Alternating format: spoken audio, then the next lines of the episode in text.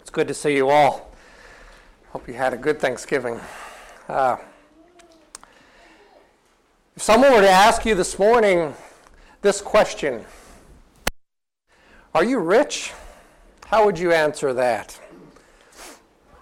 There was a, there was a man from West Virginia who went on a vacation trip to Thailand. And while he was there, he hired this tour guide to take him around and show him the place. And this tour guide was a young man who was trying to improve his English. And so he just talked and talked all the time.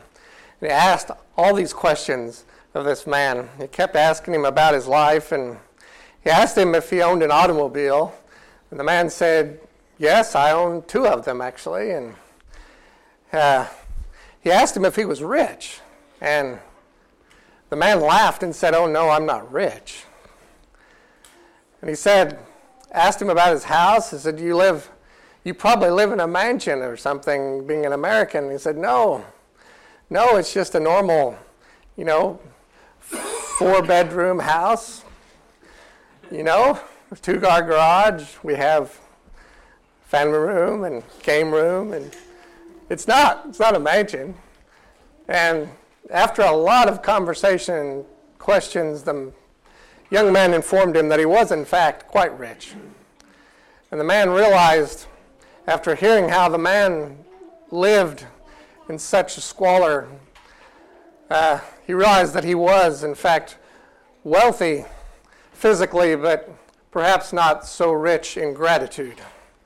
And that's what I've been asked to talk about this morning is uh, gratitude and gratefulness and thankfulness, which ought to be on a lot of our minds uh, this holiday season. And, uh, you know, God expects us, expects us to be grateful. And He has commanded us to be grateful people. In Luke chapter 17 and verse 11, Jesus is traveling to Jerusalem and he goes through this little village and he enters this little village and off to the far side there are these 10 men who have leprosy. And leprosy was a horrible disease. It disfigured your face and crippled you. It was very contagious and you weren't allowed to be around around other people. You couldn't be with your family and friends. You had to be separated. It was a horrible, horrible disease. And as he entered this, this village, the, these lepers all cried out, Jesus, Master, have mercy on us. And they continued to cry, Jesus, have mercy on us. And Jesus had compassion on them, and he healed them all. That leprosy, that horrible disease was gone forever. They could be with their friends and family again. the Bible says that just one of those ten men, just one, came and thanked Jesus for that. And he was a Samaritan, an enemy of the Jews. Jesus answered and said in Luke 17 and verse 17, so Jesus answered and said, Were there not ten cleansed? But where are the nine? Were not any found who returned to give glory to God except this foreigner? And he said to him, Arise, go your way. Your faith has made you well. You can almost hear the disappointment in Jesus' words here, can't you? God wants us to be grateful, and He's disappointed when we're not grateful for what we have. I read once about this retired school teacher who got a letter in the mail from one of her old students. And she immediately, after reading the letter, wrote, wrote, wrote the student back. In her letter, she said, You have no idea how much your letter meant to me. How much your letter meant to me. After being a teacher for 50 years, you're the only student that has ever sent me anything of gratitude, the only note of appreciation I have ever received, she said.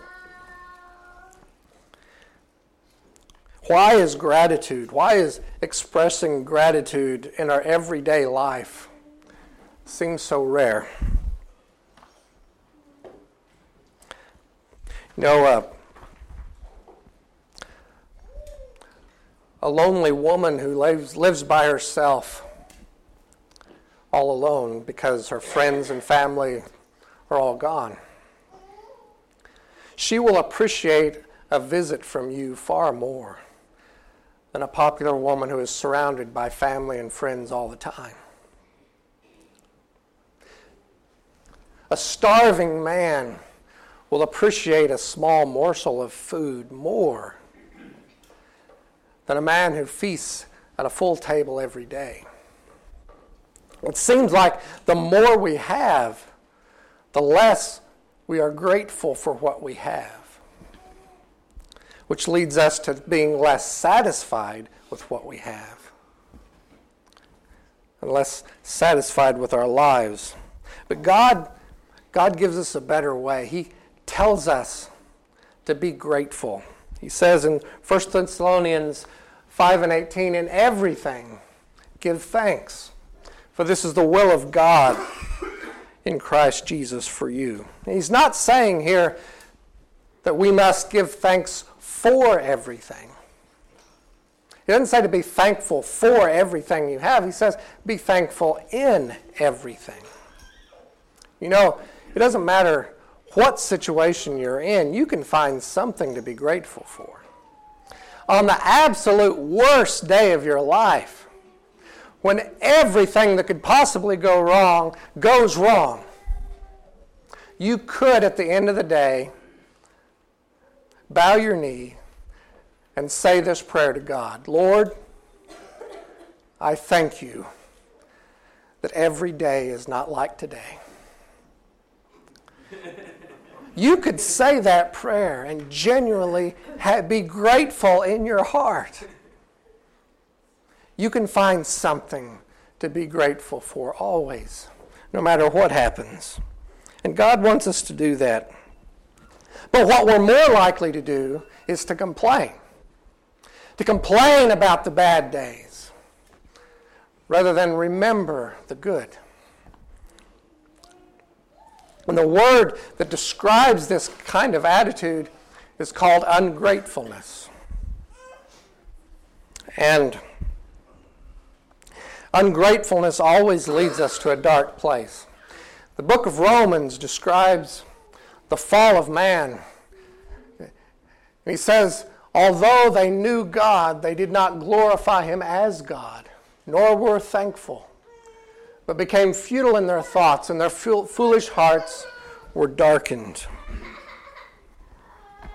The Greek word for unthankful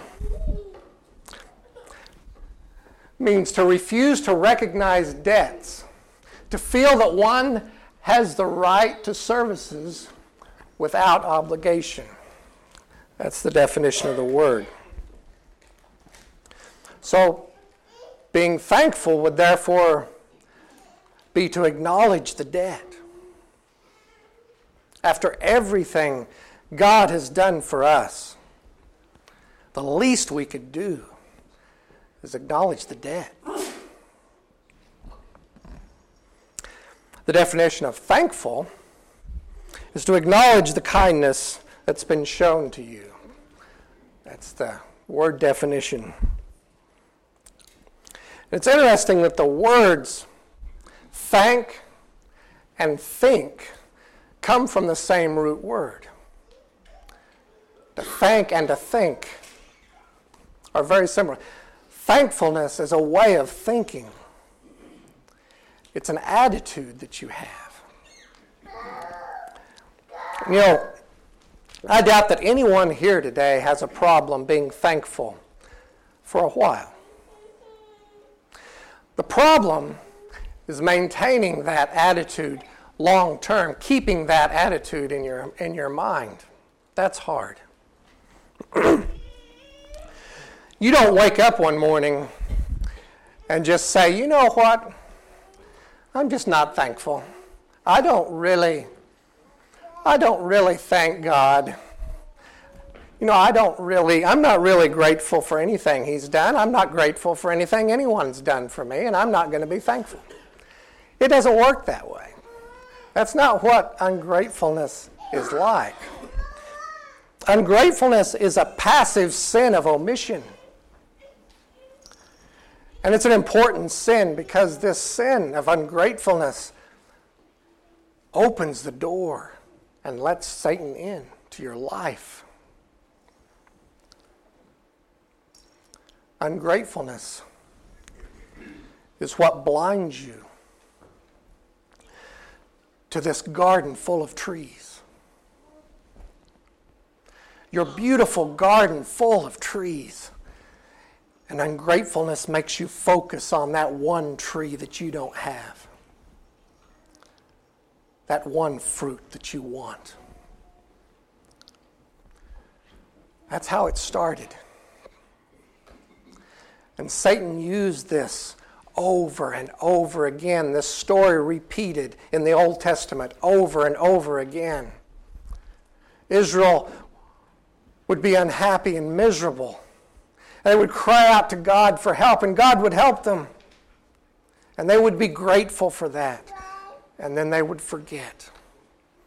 They would forget. And their life would be miserable again. And this repeated over and over. You need to know that living an unthankful life will bring you all kinds of sin and misery. Being unthankful will cause you to worry. It'll cause you to struggle with anxiety and worry. Philippians 4 and verse 6 says, Be anxious for nothing but in everything, by prayer and supplication, with thanksgiving, let your requests be made known to God. And the peace of God, which surpasses all understanding, will guard your heart and mind through Jesus Christ. Do you struggle with worry in life? Do you find yourself being anxious about things? If so, this is the cure. He has given us the cure for that. Whatever worries you, pray about it. Cast all your cares upon the Lord, for he cares for you. The word supplication here means to petition or plead humbly. Plead humbly with God about the things that you ask for, the things that worry you. And it says to do this with thanksgiving. Remember everything God has done for you in the past and thank Him for that. And if you do that, you'll remember how much He cares for you. You'll remember how much He loves you. So, why would He not take care of you now? And the verse says here, and the peace of God, which is beyond our ability to even understand. The peace of God will guard your heart and your mind through Jesus Christ. Jesus said in John 16 33, These things I have spoken to you, that in me you may have peace. In the world you will have tribulation, but be of good cheer. I have overcome the world. Always remember that God is in control. And God didn't sacrifice His only Son for you just so you could live a life of anxiety and fear and doubt and worry. Whatever problems you face in this world that you're worried about, you must know that Jesus has provided a way out for you and it'll all work out good in the end. Another problem with ingratitude is pride. To live a life of gratitude, you have to get rid of pride. 1 Corinthians 4 and verse 7 says, For who makes you differ from another? And who do you have? And what do you have that you did not receive? Now, if you indeed did receive it, why do you boast as if you had not received it? Pride makes us focus on ourselves. It makes us focus on our accomplishments rather than all the shoulders of all the people that we're standing on. You have nothing that is all that is all yours.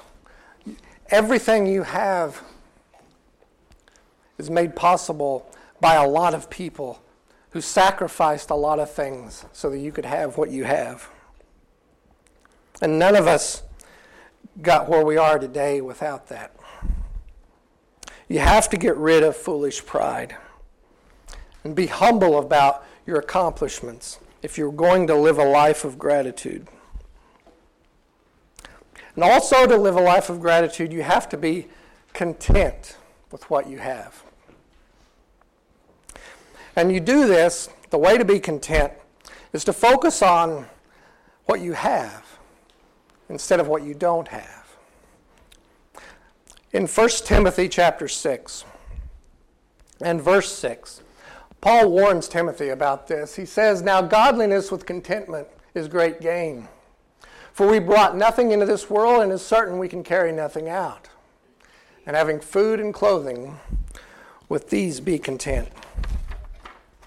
And Paul will continue here in 1 Timothy chapter 6. He continues talking to, about this lack of contentment and how it leads to greed and covetousness and all the problems that come with that and focusing on focusing on what we don't have is what leads to this greed and covetousness. So we have to focus on what we do. And this Greed and covetousness brings discontentment and worry and all the things we talked about. It's the opposite, really, of what you want. This lack of gratitude brings so much misery in life. And if you would just think about and focus on everything that God has given you, everything you have to be grateful for, instead of focusing on what you don't have what you can't have, what you wish you had. If you did this, don't you think your life would be happier? It would be more content. It would be more joyful. I think we would all like that. You know, Jesus said, Where your treasure is, there your heart will be also. What you think about is what you treasure. And so we need to think about the treasure that is good, the treasure that God has given us, things that we have. The secret to having a joyful life is not getting everything you want. It's being grateful for the things that you have. But most of us spend our whole lives focused on things we don't have instead of being grateful for the things we do. And then we realize our life is over and we've missed the joy of living in the present, the things that we have. Be grateful for small things. We take so much for granted. All the little things in life that makes, not, makes life for us not just tolerable, but actually pleasant. Being rich in this life isn't hard. Just be grateful for the little things. Be grateful for the common things. You'll be rich. We often don't appreciate what we have until it's gone. The electricity goes out, and we appreciate electricity a dear friend dies, and we realize how much they mean to us. So, how do you fix this? How do you How do you keep from falling into ungratefulness and ungrateful thinking? After studying this a lot, I, I think the biblical solution is we have to change the way we see ourselves. The way we view ourselves, our self image, may need to change. In Proverbs 13, in verse 7, it says, There is one who makes himself rich, yet has nothing and one who makes himself poor, yet has great riches. You know, you can be poor. You can be dirt poor and consider yourself rich. Likewise, you can be very rich and consider yourself poor. You can choose how you view yourself. You can choose your self image. And I think the way to live grateful, to live grateful every day in life, is to consider yourself rich in this physical world, but poor spiritually. No matter what you have, you can have this self image. Acknowledge your physical blessings in this world so that you'll see how rich you truly are and acknowledge your spiritual needs so you can see how poor you are to God. And if you do this, I think you can be grateful. The reason having this kind of image of yourself helps is because the riches of this world are fickle, they come and go. And they don't bring you lasting satisfaction. They just don't. And so, because of this, if you don't already see how rich you are, you'll never be rich enough. You just never will. Unless you already are rich inside, if you feel and know how rich you are, if that's how you see yourself, then you've made it. And you'll be satisfied with that. The opposite, however, is true of your, the spiritual man. Spiritually, you can be satisfied. Jesus said on the Sermon of the Mount, on Sermon of the Mount, he said, Blessed are the poor in spirit for theirs is the kingdom of heaven. Blessed are those who hunger, for they shall be filled. The riches of God are eternal. They're always with you, and they'll always be with you. And having this mind makes you grateful for the things that you have now and grateful for the things that are to come. And no one can take that away. So, I want to encourage you this morning to be thankful. You may have heard of an old author named Rudyard, Rudyard Kipling. He was a famous writer in the late 1800s. He wrote a series of books called uh, The Jungle Book. And how a newspaper once wrote a story about him, and in the, this newspaper article, it talked about how popular he was and how he was making $10 per word that he wrote. For every word, $10, which was a ton of money back in the 1800s. And these, these students read this, uh, these college students were reading this, and they decided to send him a letter. And they put $10 in an envelope with a letter that said, Send us your best word. And Kipling got out a piece of paper and wrote one word down and sent it to him. You know what that word was? It was thanks. Thanks. Thanks is an awesome word. It's a word that can soften people's hearts. It shows humility. It shows that you need other people. You need someone other than yourselves. And it tells people, saying thanks tells people that you appreciate them. And everyone, every single person wants to be appreciated.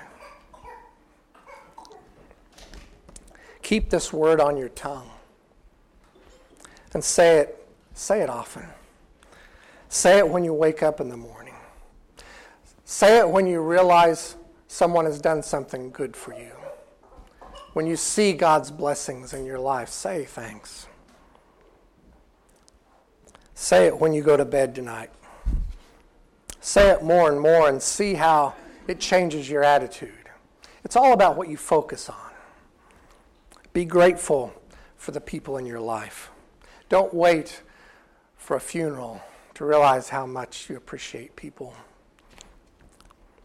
I just want to encourage you today. I hope it has encouraged you to be grateful in life because that's what God wants from us.